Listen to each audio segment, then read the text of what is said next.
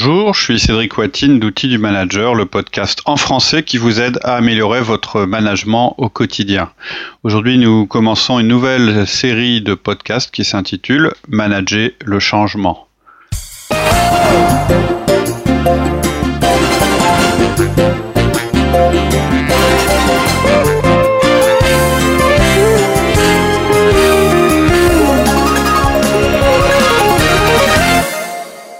Bonjour Cédric. Bonjour Laurie.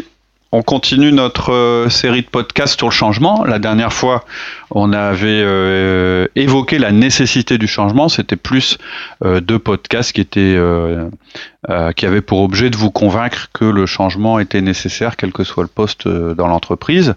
Là, on va essayer de faire un peu plus dans le concret. juste pour revenir deux minutes sur ce qu'on ce qu'on a dit la dernière fois, c'était qu'il était impératif que vous ayez conscience de l'importance de votre rôle en tant qu'agent de changement dans votre organisation. Euh, J'expliquais qu'il est inconcevable pour un manager de ne pas être en faveur du changement, et même au-delà de ça, qu'il était inconcevable qu'il ne soit pas un agent du changement, c'est-à-dire qu'il ne provoque pas le changement. Et donc, vous pouvez pas imaginer que votre euh, certains membres de votre équipe ne changent pas, n'évoluent pas ou ne s'améliorent pas, même si ça peut être un souhait exprimé de leur part.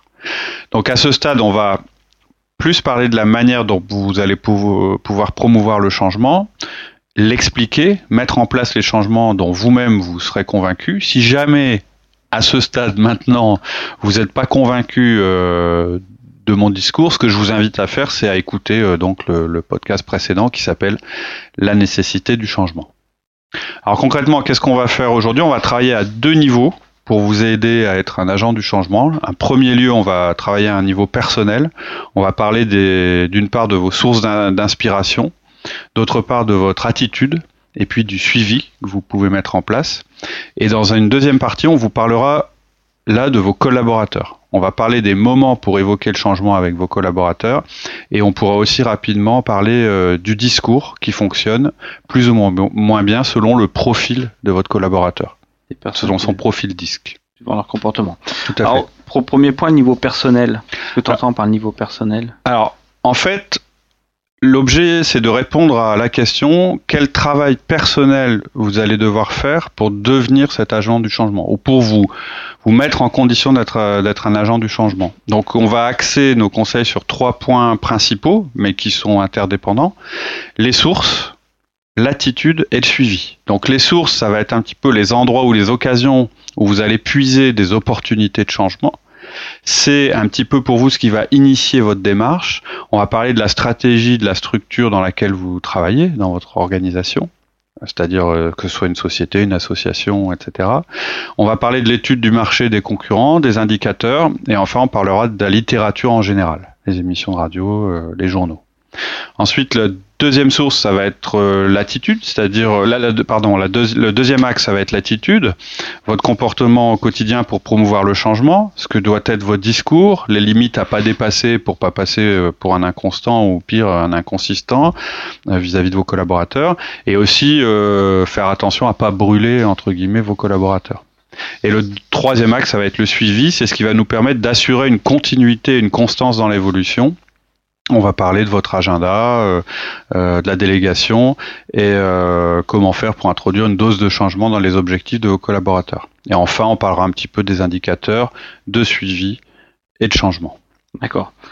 Tu peux revenir sur les sources du changement? Ouais, donc en fait. Qu'est-ce qu'on entend par là? bah, C'est un petit peu les endroits où on va puiser des opportunités de changement. Donc il y en a de, de quatre types en général, c'est-à-dire stratégie, objectif de votre entreprise, euh, les indicateurs, l'étude des concurrents ou des autres marchés, et puis la littérature en général.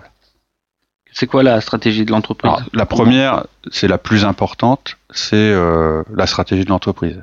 Clairement, c'est votre source prioritaire euh, quand vous allez vous poser la question. Pour mais initier le changement. Voilà, quel genre de changement je dois mettre en place La source, quelle est la cause qui va faire que je vais devoir changer ou Voilà, c'est ça. ça. En fait, c'est de, comment vous allez euh, déterminer quels changements sont à mettre en place dans votre équipe bah, Le prioritaire absolu, c'est la stratégie de l'entreprise dans laquelle vous travaillez. Sa stratégie générale, euh, qui vous devez être capable de résumer en quelques mots. Cette année, mon entreprise, qu'est-ce qu'elle va faire? Elle va devenir de, elle va devenir ceci, ou bien elle va s'orienter dans tel domaine, etc., etc.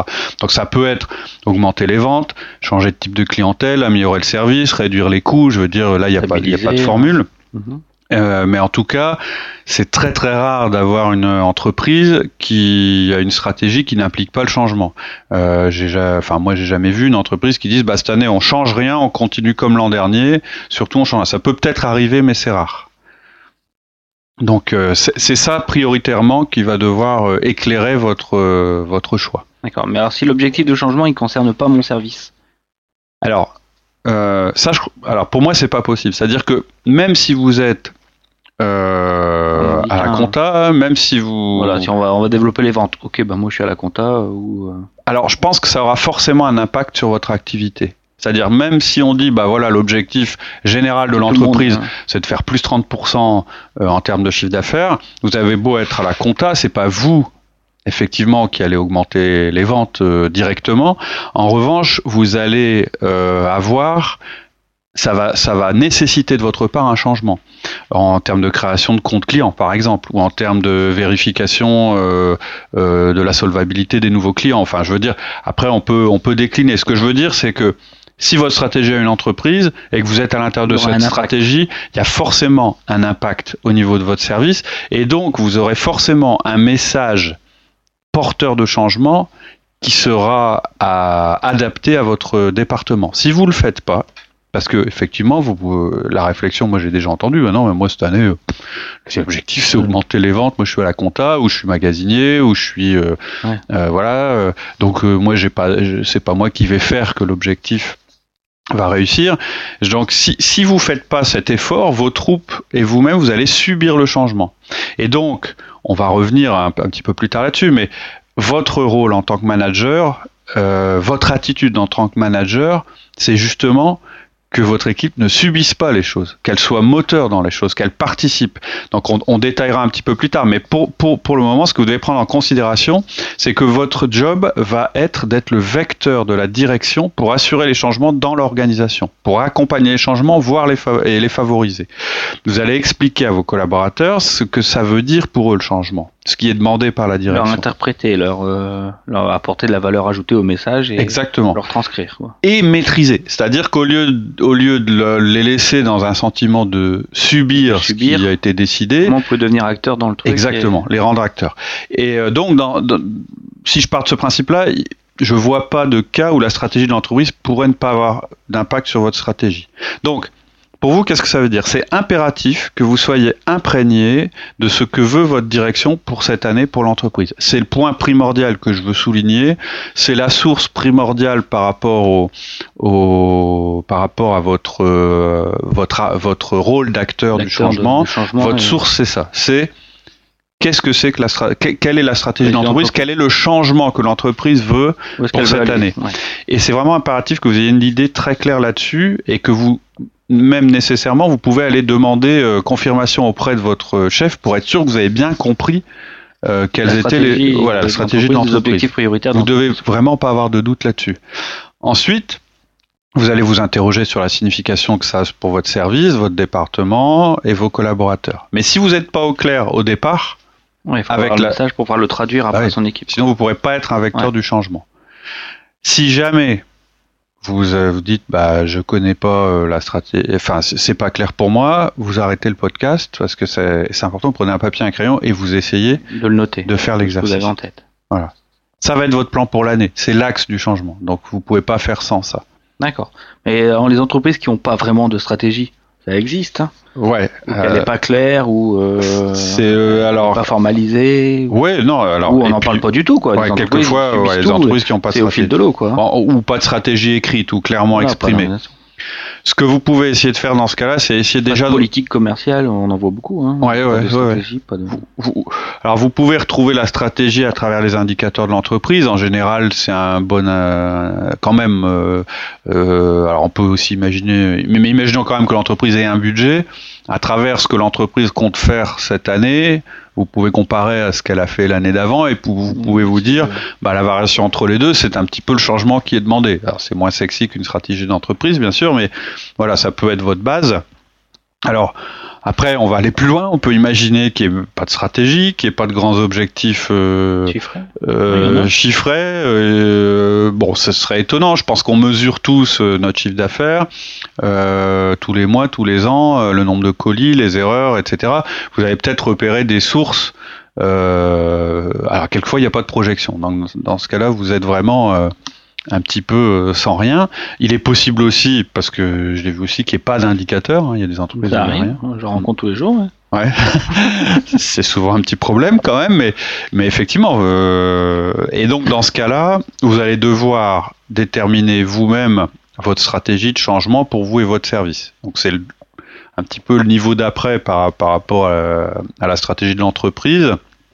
Euh, c'est vous qui allez tirer des axes d'amélioration à partir de ce que vous pouvez observer, les défaillances. on va écrire nous-mêmes la stratégie, quoi. Bah, de votre service. Voilà. C'est et, et, service, donc du coup qui doit coller à l'entreprise. Tout que vous devrez soumettre, c'est-à-dire que le mouvement va être dans l'autre sens. C'est vous qui allez voir votre manager en lui disant, bah voilà, pour cette année, euh, ce que je pensais, c'est qu'on pourrait peut-être faire telle chose, telle chose, telle chose. Il y a telle défaillance, etc.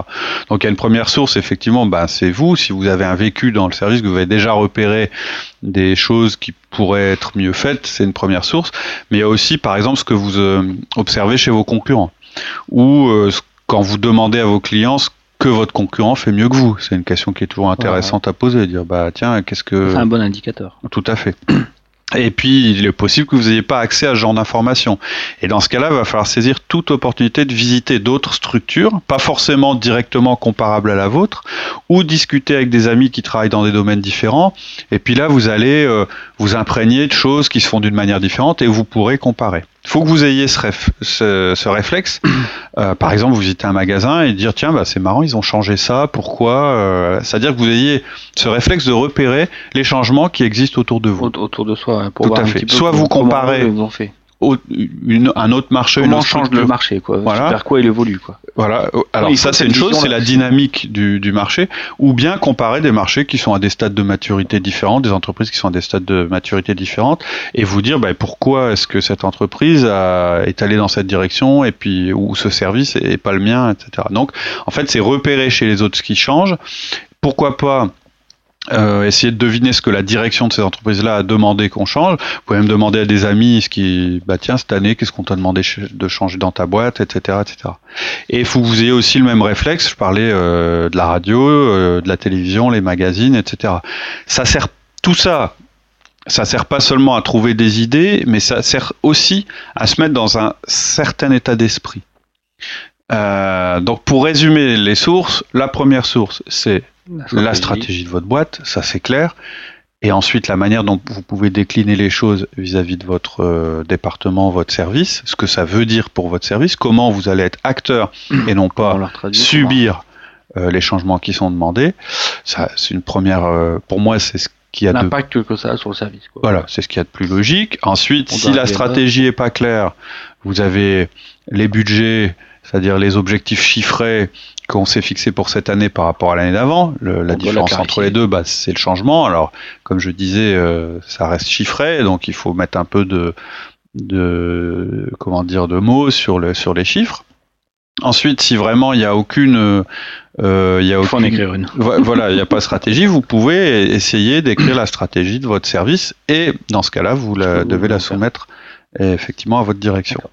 Toi, tu avais dit que le deuxième point, c'était l'attitude. Oui, alors j'ai commencé un petit peu à en parler. La première chose par rapport euh, à l'attitude, c'est déjà de s'imprégner du changement, de se dire, avoir un œil ouvert sur le changement, sur les changements qui ont lieu autour de nous. C'est-à-dire euh, euh regarder ce qui change dans notre société, écouter les discours des gens, regarder les stratégies d'autres entreprises, etc. C'est un premier point. C'est une source pour avoir des idées par rapport au changement à mettre en place, mais c'est aussi un moyen de s'imprégner du changement et de se dire qu'en fait le changement c'est quelque chose de permanent. L'attitude c'est de s'intéresser aux choses qui changent autour de soi. Quoi. Tout à fait, c'est ça.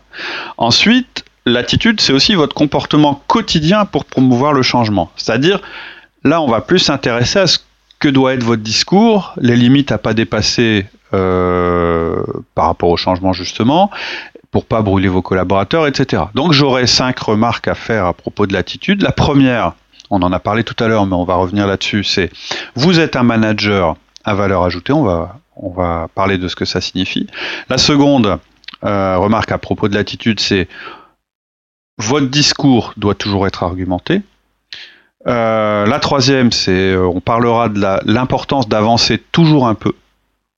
La quatrième, c'est je vous mettrai en garde sur le danger de brûler vos collaborateurs. Et la cinquième, c'est le changement dans la continuité. D'accord. C'est quoi un manager à valeur ajoutée? Un, MVA.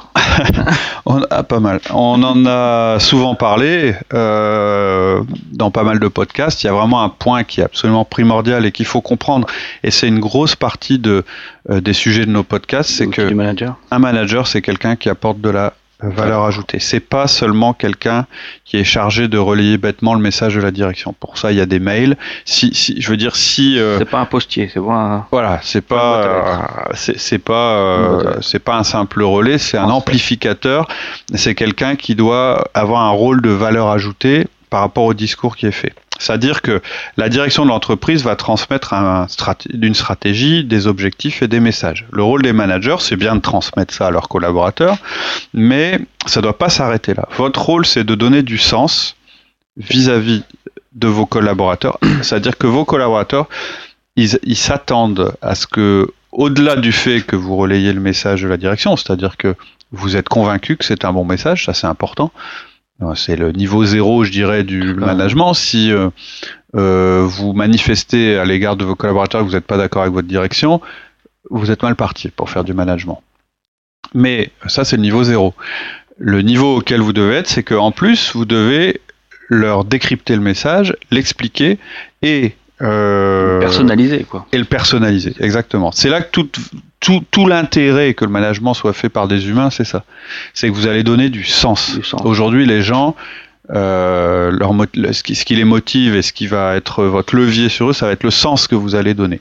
Donc, vous allez, euh, vous allez devoir vous impliquer dans le message dans un premier temps, c'est-à-dire vous l'intégrer pour vous, faut qu'il ait un sens pour vous, et ensuite c'est-à-dire vous allez devoir le comprendre, l'accepter, vous motiver par rapport à ces messages, et ensuite vous allez réfléchir à la manière dont votre équipe va pouvoir contribuer à ces changements. Contribuer l'impact que sera sur eux, comment ils peuvent faire pour justement arriver aussi à ça. Voilà. Et la troisième chose que vous allez faire, c'est vous demander de quelle manière vous allez passer ce message à chacun de vos collaborateurs. D'accord. Ensuite, il y avait le deuxième point, donc le discours, pour pouvoir faire ça, j'imagine. Donc c'est la suite logique. Euh, vous allez enrichir ce message de changement et vous allez le charger en sens. C'est bien ce qu'on a dit. Alors c'est sûr, vous allez avoir un discours pro-changement puisque vous en êtes convaincu, donc vous allez certainement répéter des évidences, on ne peut pas se laisser aller, on doit évoluer, améliorer en permanence, les concurrents restent pas inactifs, etc. Ça c'est sûr, vous devez avoir cette attitude de base. En revanche, la dernière chose que vous voulez, c'est tenir un discours creux, vide de sens, qui va être pire que tout. Vous devez démontrer, vous devez charger votre discours d'arguments. Alors d'arguments euh, quand je parle d'un argument, c'est pas forcément un argument toujours rationnel, ça peut être aussi des arguments euh, euh, qui parlent plus au cœur qu'à la tête, mais en tout cas, ce que vous voulez là où les profils vont être peut-être intéressants. À ouais, c'est ce qu'on va exactement, on va en parler en fin de podcast. Il y, a, il y, a, un discours à adapter. Il y a des gens qui vont être plus sensibles à des arguments rationnels, d'autres qui vont être plus sensibles à des à l'humain, à l'humain ou ou à, voilà à, l'image transmettre de l'énergie, à l'image que ça peut donner, etc., etc. Mais ce que je veux dire. Je vais vous donner trois exemples de phrases qu'on entend régulièrement et qui sont pour moi des ah bah, contre-exemples de ce qu'il faut faire. Ça, ça c'est toujours plus facile de, de, de, comprendre quand on illustre avec des exemples. Premier exemple, c'est je vous demande de changer parce que c'est mon job. Alors là, ok, mais peut-être. mais... Pardon? Faut être aimé. Faut être aimé et en plus, je vois pas bien quel sens, enfin quelle motivation le collaborateur va trouver euh, quand on lui dira ça. La deuxième chose, c'est la direction me demande de vous dire qu'il faut changer. Ça, c'est exemple du manager qui est pas impliqué et qui dit bah c'est pas moi, euh, c'est pas moi, c'est lui et donc on va faire puisqu'on nous le demande. Troisième euh, exemple, il faut changer parce que c'est comme ça maintenant dans notre monde. donc ça c'est voilà, c'est le truc super vide, c'est euh, c'est le truc qui est absolument inacceptable aujourd'hui, c'est-à-dire que personne ne changera s'il n'a pas compris la nécessité et s'il n'a pas compris la finalité. Un petit conseil hein, pour argumenter, il y a une petite phrase à se dire, hein, il faut changer parce que, Et tout ce qui va sortir derrière le parce que, ça va être des arguments, quoi. Tout à fait. Donc là, on peut lister. Mm. Mais le parce que, ça peut pas être une généralité. C'est ah. ça que je veux dire. C'est un, ça doit correspondre à une nécessité pour l'entreprise. Et deux, ça doit correspondre à un sens pour votre collaborateur. En donnant du sens. Donc, argumentez toujours, donnez des exemples, positifs et négatifs. Vous devez travailler votre discours. D'accord. Ensuite, il y avait le troisième point, tu disais toujours avancer un petit peu. Ouais. Vous avez un rôle qui est effectivement de promouvoir le changement et donc vous devez donner du sens et vous devez l'expliquer, vous devez l'argumenter, vous devez convaincre, etc. Mais ça suffit pas. Vous devez être aussi là pour faire que le changement euh, se passe réellement. Et donc votre rôle, c'est bien de vous assurer que chaque jour, votre équipe avance vers l'objectif que vous lui avez attribué. Chaque jour, même si c'est un petit peu. Vous êtes là pour aider vos collaborateurs à sortir de l'ornière quand ils sont bloqués. Ça, c'est un truc qui est important. En permanence, vous devez vous dire, est-ce qu'aujourd'hui on a bien avancé vers l'objectif? Il y a deux manières principales de le faire. C'est-à-dire quand vous, quand vous sentez que non, ça, ça bloque, qu'on vous dit que ça bloque, ou que vous sentez que voilà, le changement qu'on aurait dû faire a du mal à se mettre en place, etc. Il y a globalement deux manières de remettre les gens sur les rails et de les remettre en action. La première, et, toutes les deux sont un petit peu opposées. Il y en a une qui consiste à prendre du recul et l'autre qui au contraire consiste à ne pas prendre de recul. À au contraire regarder juste le bout de son nez.